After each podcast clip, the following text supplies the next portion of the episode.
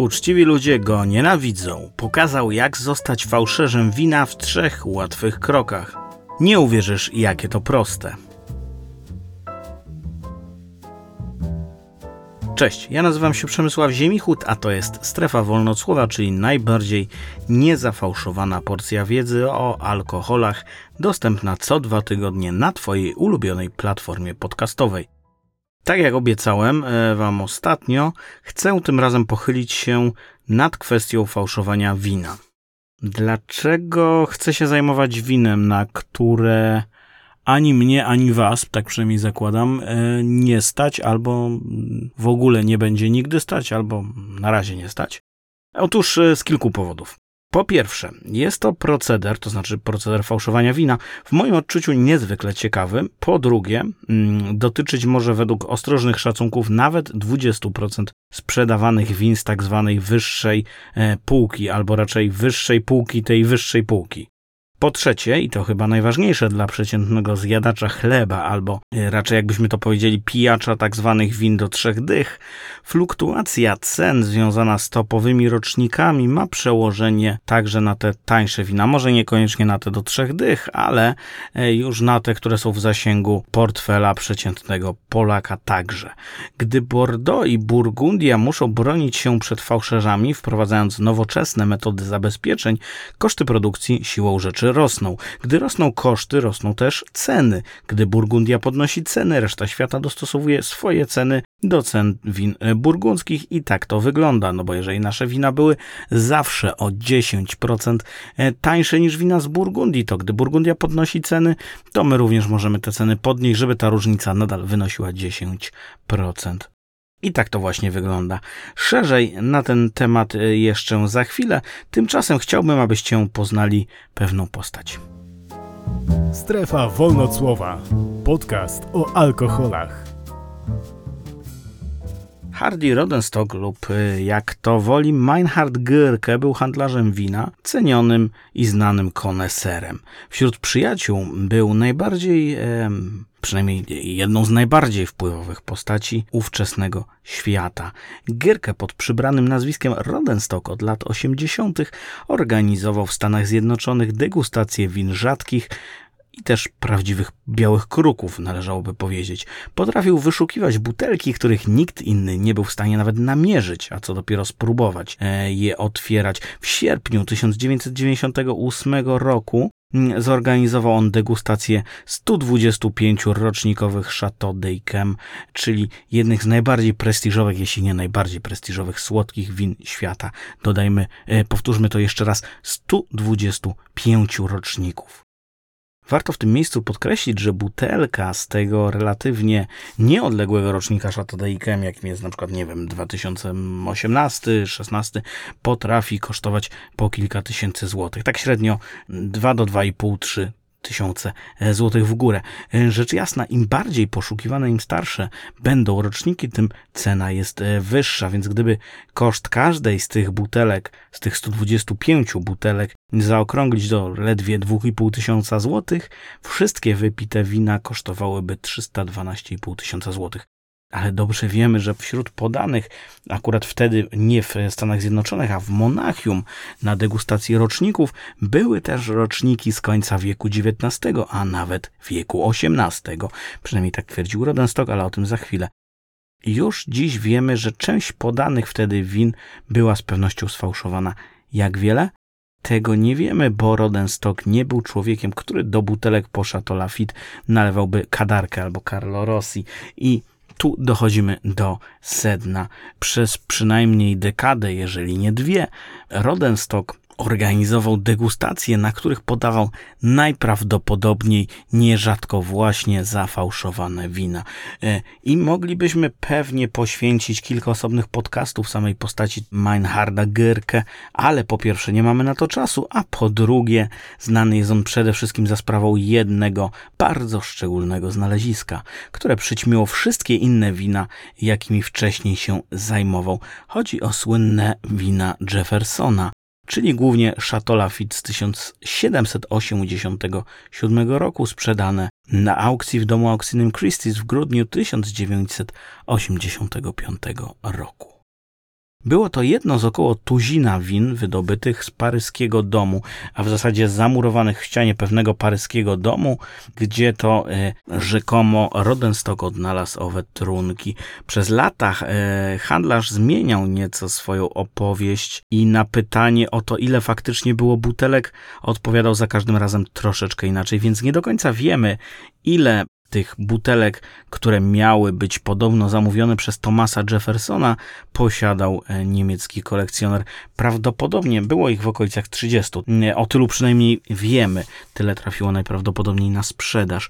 Ręcznie wykonane butelki nie zawierały etykiet, miały jedynie grawerunek z inicjałami THJ, THJ oraz nazwą wina. Brak etykiet nie był niczym nadzwyczajnym w tak starym winie, bowiem etykietowanie trunków upowszechniło się masowo praktycznie jakieś może 70, może 80 lat później, e, a więc szkło miało prawo nie mieć etykiet. Mogło też nie budzić zastrzeżeń znawców, bo grawerunek wydawał się w tamtym czasie, wtedy w 85 roku, mm, autentyczny. Co prawda od początku wokół Lafitte Jeffersona, jednej z butelek właśnie tych, mm, która została zlicytowana w 85, unosiła się aura podejrzenia i kontrowersji, ale posiadaczem mm, butelek był przecież znany koneser, kolekcjoner, znawca wina, człowiek szanowany w środowisku. Nikomu nie przyszło więc do głowy, aby przyjrzeć się e, szczególnie bliżej tym butelkom, albo powiedzmy inaczej, nikomu z Christie's i e, ludzi, którzy mm, te butelki nabywali, bo to nie było tylko Chateau Lafite, ale także o tym jeszcze za chwilę paręnaście innych trefnych e, trunków.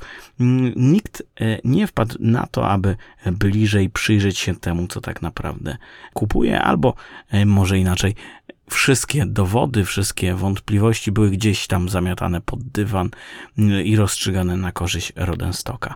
Benjamin Wallace w książce Billionaire's Vinegar, poświęconej głównie Rodenstockowi, mówi wprost: W latach 80.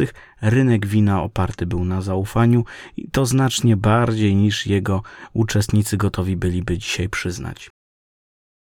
Wiemy, że Thomas Jefferson faktycznie znał się na winie, zamawiał go sporo, lubił francuskie trunki i rzeczywiście spędził krótki okres swojego życia we Francji, konkretnie w Paryżu, a więc możliwe było, że część z jego zbiorów faktycznie przetrwała do naszych czasów, ukryta chociażby e, w latach 40. przed lepkimi rękami nazistowskich notabli, którzy okupywali Paryż. Pierwsze wątpliwości dotyczące win Jeffersona pojawiły się jednak jeszcze przed rozpoczęciem pamiętnej aukcji z 85.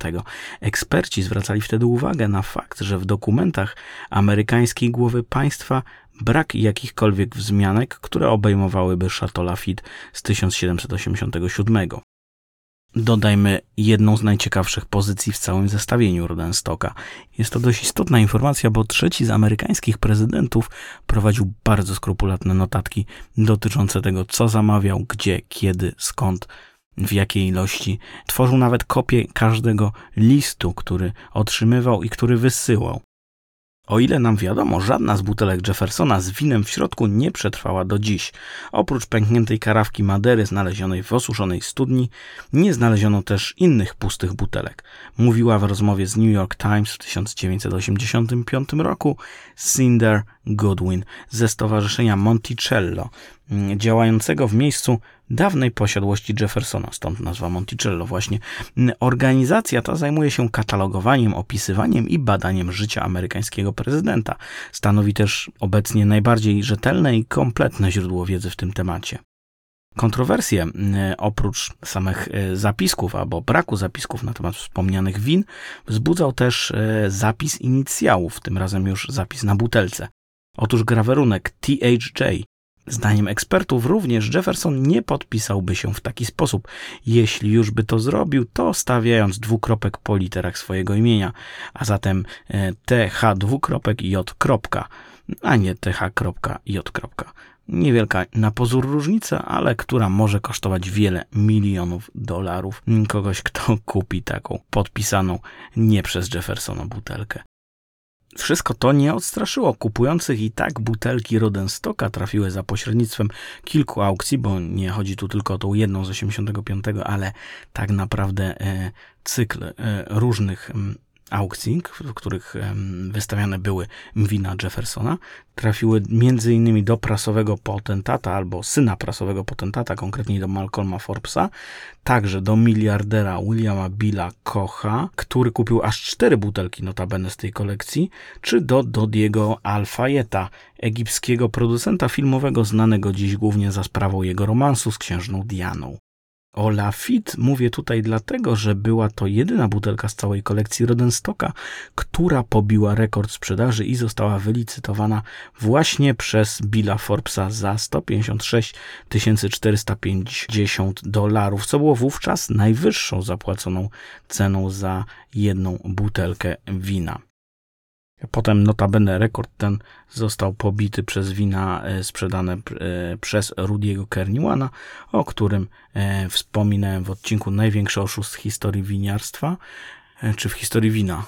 I był to bodaj odcinek szósty, jeżeli się nie mylę. Link do niego znajdziecie na pewno w opisie tego podcastu. No i wspomnieć jeszcze warto o pewnym pytaniu natury filozoficznej. Skoro jesteśmy już przy fałszowaniu wina, no bo jakie wino można uznać za sfałszowane? Wyobraźcie sobie sytuację, że macie przed sobą obraz Picassa. Jeśli jest on autentyczny, to wyszedł spod pędzla e, hiszpańskiego malarza.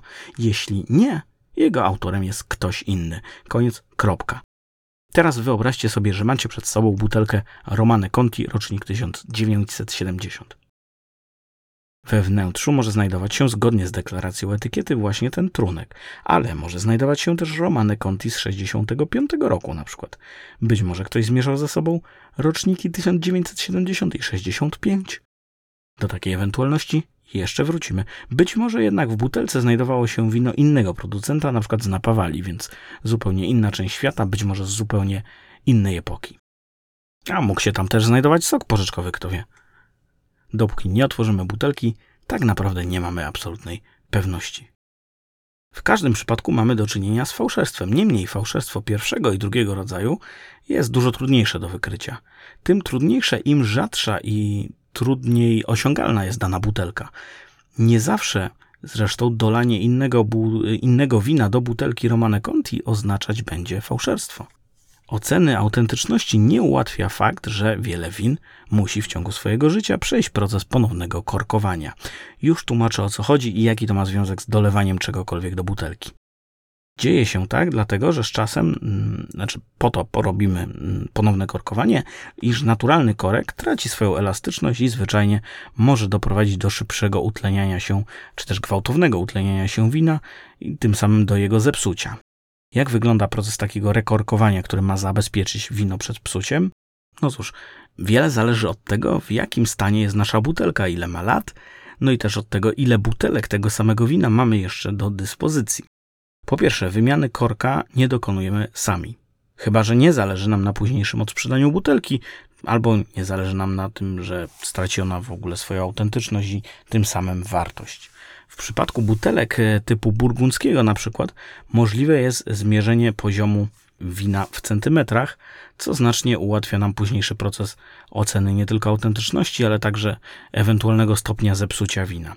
Między lustrem wina a dolną krawędzią korka, czyli tak naprawdę między poziomem wina a korkiem, powinno być nie więcej niż 9 cm przestrzeni. Jeśli dystans ten jest mniejszy niż 6 cm, mamy do czynienia z winem w naprawdę niezłym stanie. Zakładając oczywiście, że było ono właściwie zakorkowane i przechowywane w odpowiednich warunkach. W butelkach typu bordowskiego e, to są te butelki dużo bardziej smukłe, nie takie pękate jak e, butelki burgundzkie. Z kolei oznaczamy ten poziom płynu w trochę inny sposób, używając określeń typu neckfill. E, na poziomie szyjki butelki. Neckfill, czyli e, wypełnienie do poziomu szyjki butelki. Standardowe napełnienie młodego wina, tak wygląda. Czyli jeżeli weźmiecie w sklepie wino, no to ono ma taki właśnie neckfill, e, jak chodzi o poziom płynu. A więc mamy jeszcze napełnienia high, top, upper shoulder, fill oraz poziom low shoulder i below low shoulder fill. Taki trochę gmatwaniec językowy, ale chodzi o poziom ramion butelki, że tak powiem, i da się to bardzo skrupulatnie i precyzyjnie opisać w zależności od tego, gdzie się wino znajduje. Te poziomy low mm, shoulder i below low shoulder oznaczają w większości przypadków wino niezdatne do picia. Po tym, ile płynu pozostało w butelce, możemy wnioskować nie tylko o wartości wina, ale także o jego autentyczności. Mało prawdopodobne, by 50 czy 100-letni trunek nie stracił ani milimetra poziomu podczas tak długiego przechowywania, a ubytek w szejce butelki e, nie byłby dobrze widoczny. A co gdy poziom płynu jest niebezpiecznie niski? Jeśli należycie do wąskiego grona osób, które kupiły nie jedną, a na przykład 12 butelek, e, na przykład Cheval Blanc, no to nie ma problemu. Chateau y, może wymienić Wam korki w 11 winach, a 12 butelka posłuży do uzupełnienia pozostałych. Na koniec całego procesu, y, zamiast 12 niepełnych win, dostajemy 11 napełnionych butelek i jeśli się uda, to także jedną butelkę o mniejszej pojemności, czyli na przykład nie 750, a na przykład 375 ml. W idealnych warunkach możemy jeszcze liczyć na to, że osoba, która e, zaopiekuje się naszymi e, butelkami, dokona oceny sensorycznej trunku i powie nam, czy nasz drogocenny zakup e, to tylko kosztowny suwenir, czy nadaje się on do spożycia. A co jeśli mamy na przykład zaledwie jedną butelkę Chateau Lafite z 1787 roku z inicjałami prezydenta USA? No to istnieje bardzo niewielka szansa, że gdzieś na świecie jest druga taka sama butelka, którą moglibyśmy poświęcić do ratowania naszego egzemplarza. Nieprzypadkowo używam słowa ratowanie, bo powietrze psuje wino na więcej niż jeden sposób. Po pierwsze, zbyt gwałtowne utlenianie psuje smak samego trunku, a po drugie, znajdujące się w powietrzu, e, w, zresztą w nadmiarze, bakterie octowe zmieniają alkohol etylowy w kwas octowy. Bardzo przydatny proces, gdy zależy nam na zrobieniu octu winnego, niezbyt y, pożądany, gdy chcemy napić się starego wina. A jak ratujemy wino, jeżeli mamy tylko jedną butelkę? No cóż, wtedy ubytek płynu możemy uzupełnić najbardziej zbliżonym rocznikowo winem. W przypadku y, naszego Lafitte najpewniej byłoby to inne wino z początku XIX y, wieku, no oczywiście również z tego samego Chateau, czyli również Chateau Lafitte, ale mm, z innego rocznika z końca XIX, początku XX wieku. To uzupełnienie młodszym winem będzie dla nas ważne z innych powodów, ale wrócimy do nich jeszcze za chwilę. Jeśli konieczna jest wymiana korka na nowy, nanosimy datę, by było jasne, kiedy dokonano wymiany. To także istotne, bo pozwala na potwierdzenie autentyczności wina. Przed serią skandali dotyczących fałszowania wiekowych win, największe francuskie chateau świadczyły dla swoich oczywiście wybranych klientów usługę rekondycjonowania, czyli wymiany korków i dbania o to wino, które e, klienci ci kupili. Dziś część największych producentów zaczęła wycofywać się z tej praktyki całkowicie lub częściowo, na przykład ograniczając ją tylko do niezbędnego minimum. Załóżmy jednak, że mamy do czynienia z winem, które było ponownie korkowane. Jak wtedy możemy rozpoznać ewentualne fałszerstwo? Otóż specjaliści e, przeważnie dokładnie obserwują tak zwane unicorny. W tym przypadku słowo unicorn, czyli jednorożec, odnosi się nie do startupów, jak to w branży, e, modnie się mówi teraz w branży technologicznej, ale do rzadkich roczników, do butelek, których na rynku zwyczajnie już nie ma. Może się zdarzyć, że ich rzadkość wynika z faktu, że istnieją dwie, a może tylko jedna e, butelka i istnieje ona tylko w głowie fałszerza, który ją stworzył. Tak było przy okazji Clos Saint-Denis z Domaine Ponceau, e, które to wino pogrążyło Rudiego Kerniwana. I tak było ze słynnymi butelkami Jeffersona, które sprzedawał Hardy Rodenstock. Może się okazać, że wino z danego rocznika nie było produkowane w oferowanej na aukcji pojemności, że dany rocznik nigdy nie został wypuszczony, albo, e, co zdarza się znacznie rzadziej, dany producent czy marka w ogóle nie istnieją, bo fałszerz na przykład popełnił błąd e, w nazwie Chateau, czy w nazwie samego wina, czy wprowadził niewłaściwą pisownię, czy też w ogóle stworzył jakiś inny błąd. Na co więc zwracają uwagę ci, których zadaniem jest ocena autentyczności wina? Po pierwsze na etykietę. Nie wszystkie informacje na niej zawarte zawsze będą zgadzać się ze stanem faktycznym i wtedy możemy mówić o fałszerstwie. Czy dany rocznik wina był butelkowany, czy był butelkowany w oznaczonej pojemności, to jest kluczowa informacja. Czy tusz na etykiecie ma ostre krawędzie, czy są miejsca, w których się rozmywa, sugerując, że był wydrukowany, a nie odbity na prasie drukarskiej. Wreszcie, czy etykieta wygląda na znacznie starszą niż korek i czy mamy do czynienia z sytuacją, którą możemy porównać do spotkania osoby z twarzą starca i ciałem nastolatka? To również mocno podejrzane. Wreszcie e, przychodzi czas na analizę samego papieru. Etykieta wykonana po 1950 roku będzie świecić w świetle ultrafioletowym w przeciwieństwie do starszych etykiet. Wynika to z, ze zmiany składu papieru, e, na którym drukowane były etykiety po 50 roku. A zatem ocenie możemy poddać sam korek, jego długość i ewentualnie widoczne na nim oznaczenia, jak również samą etykietę. No dobrze, a jeżeli idzie o korek, to jakie tu mamy najczęstsze błędy? Najczęściej bywa, że korek jest za krótki, że dane odbite na korku nie zgadzają się z danymi na etykiecie. Mniej e, więcej aż tyle, albo tylko tyle, e, możemy sprawdzić przyglądając się samej butelce, a więc etykieta, korek, relacja między korkiem a etykietą, czy której z nich nie jest starsze albo wyraźnie młodsze od drugiego. Często jednak to nie wystarcza. Te wszystkie zabiegi, o których mówiłem, nie wystarczają. Co możemy zatem zrobić jeszcze? Z pomocą przychodzi radioaktywny izotop cezu 137. Jego obecność w winie może powiedzieć nam wiele o zawartości butelki. Otóż izotopy cezu zauważane są w winach produkowanych po roku 45. CES 137 nie występuje naturalnie w przyrodzie, a jego występowanie wiąże się z pokłosiem wybuchów bomb w Hiroshimie i Nagasaki oraz e, w próbach atomowych e, jeszcze w latach 40. Izotop ten przedostaje się do gleby, stamtąd do winogron oraz wina. CES nie mógł pojawić się w dojrzewającym, ale już zabutelkowanym winie, mógł dostać się jedynie do wina za sprawą winogron właśnie, a więc przejść do winogron z gleby.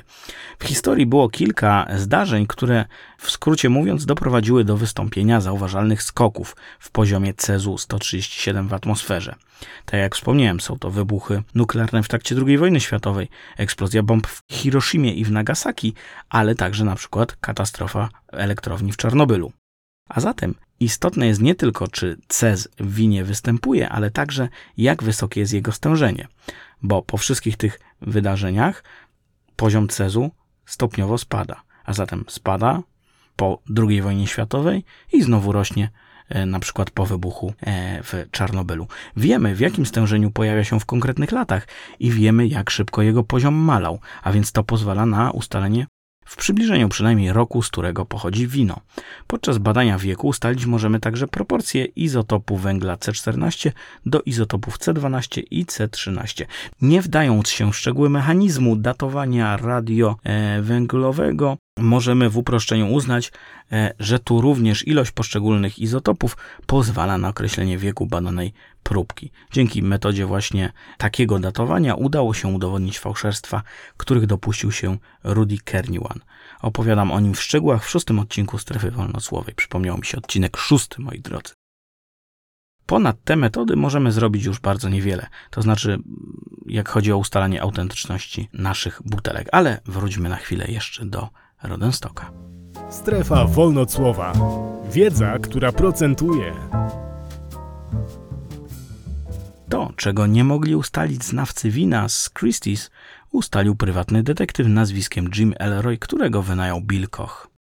Wszystkie działania, które od tego momentu podejmował ekscentryczny miliarder, możemy opisać krótkim kto bogatemu zabroni. Jim Elroy, były agent FBI za pieniądze Kocha, między innymi stworzył ekipę śledczą specjalistów od wina. We Francji za pomocą badania poziomu Cezu 137 ustalał wiek e, win Jeffersona, albo właściwie próbował ustalać, a w zasadzie to nie on, a Philippe Hubert, naukowiec z Bordeaux, z którym to detektyw się skontaktował.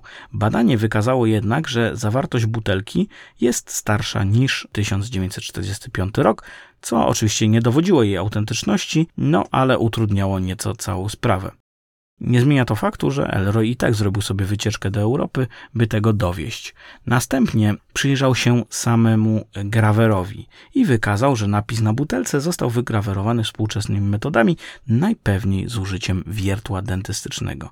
Ekipa Elroya dotarła też do Niemiec, do osoby, która ten grawer wykonała. W zasadzie grawery, bo było ich tych butelek i tych grawerów znacznie więcej przecież.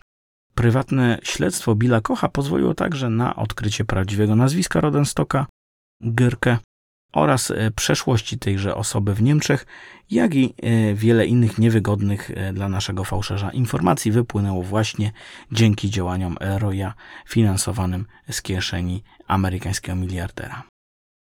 Zatem pewnie było to wszystko tego warte. Cóż, Bill Koch wydał 35 milionów dolarów na ustalenie autentyczności kupionych przez siebie butelek, także ocencie sami, czy było warto, czy nie. Oczywiście wspomniana suma nie poszła jedynie na walkę z Rodenstockiem, e, który, dodajmy, nigdy nie został skazany.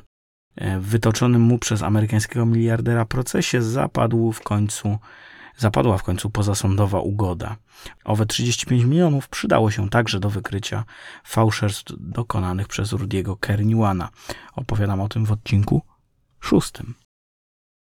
Co najzabawniejsze, Pewnie większość tych wydatków była niepotrzebna, pewnie większości można by było uniknąć, bo pierwsze poważne wątpliwości co do pochodzenia butelek z rzekomej kolekcji Thomasa Jeffersona pojawiły się jeszcze w 1985 roku w raporcie, który stworzyła Lucia Goodwin z Fundacji Monticello. Ona jako pierwsza wskazała na fakt, że prezydent USA nigdy nie odnotował zakupu sprzedanych przez Rodenstocka butelek. Ponadto Rodenstock nie zdradził ani adresu, pod którym zostały odkryte czy znalezione te butelki. E, nie wiemy, do kogo należał paryski dom. Nie wiemy, ile było faktycznie win Jeffersona, które udało się odnaleźć w tymże domu. Nie wiemy, ile z nich było w kolekcji fałszerza. Te liczne kontrowersje i znaki zapytania powinny przynajmniej wzbudzić niepokój, jeśli nie u kupujących, to na pewno wśród osób w domu akcyjnym Chryslis, mm, który doprowadził do sprzedaży fałszywych win, było nie było. Rodenstock nie został przyłapany na gorącym uczynku w przeciwieństwie do Rudiego Kerniwana, do którego FBI pofatygowało się osobiście. Może właśnie dlatego e, udało się niemieckiemu fałszerzowi uniknąć odpowiedzialności. No i teraz wypadałoby na koniec postawić jakiś wniosek, konkluzję, być może morał z całej tej historii, ale zamiast tego zastanówmy się, jak powinno wyglądać takie fałszerstwo idealne, tak? Na potrzeby zabawy w zasadzie, bo po pierwsze, zajmowanie się fałszowaniem wina jest przynajmniej od strony etycznej cokolwiek wątpliwe, a po drugie, grozi za to e, dość e, długi wyrok więzienia. Ale jeżeli mielibyśmy tak hipotetycznie w ramach takiego eksperymentu myślowego pobawić się chwilę w fałszowanie wina, to co moglibyśmy zrobić?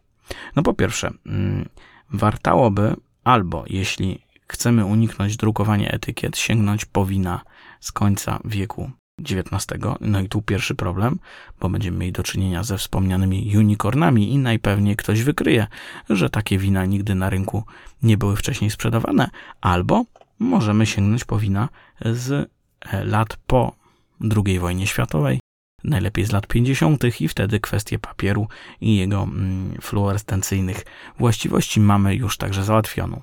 A zatem najlepiej znaleźć jakiś rzadki, nie występujący specjalnie często na rynku rocznik wina, ale nie na tyle rzadki, byśmy się na przykład mieli pomylić w nazwie albo nie mogli ustalić, czy dany rocznik w ogóle kiedykolwiek został sprzedawany. No i najlepiej, e, jeżeli wybieramy niestandardowe butelki, upewnić się, że w tych butelkach rzeczywiście dane wino było, e, było rozlewane. No dobrze, ale oczywiście nie będziemy sprzedawali tego konkretnego wina, więc musimy postarać się o możliwie jak najbliższy, jak najtańszy zamiennik. Jeżeli wybieramy e, na przykład wino z roku 53, to poszukajmy jakiegoś znacznie tańszego z lat 50. No i oczywiście e, teraz musimy wyposażyć się w stosowną butelkę. Tu z pomocą przychodzi najczęściej, no cóż, jeden z wielu amerykańskich portali aukcyjnych, którego nazwy nie będę wymieniał, bo doskonale ją znacie. E, można tam bez problemu kupić butelki nie tylko zresztą po winach, ale także m.in. po whisky, koniakach czy innych alkoholach mocnych. Jeśli dobrze poszukamy, znajdzie się na pewno jakiś chętny, który za no, w miarę sensowne pieniądze odsprzeda nam butelkę mm, tego czy innego lafita. No dobra, to teraz wypadałoby jeszcze zdobyć korek. Tu sprawa będzie nieco trudniejsza. Musimy mieć bowiem korek Chateau Lafitte mniej więcej z podobnego okresu. Jak już go zdobędziemy, e, no to nie będziemy się też bawić w nanoszenie na niego odpowiednich cyfr. Musimy po prostu usunąć z niego konkretny rocznik, jeżeli na korku, a najpewniej tak właśnie będzie, e, ten e, rocznik będzie widoczny.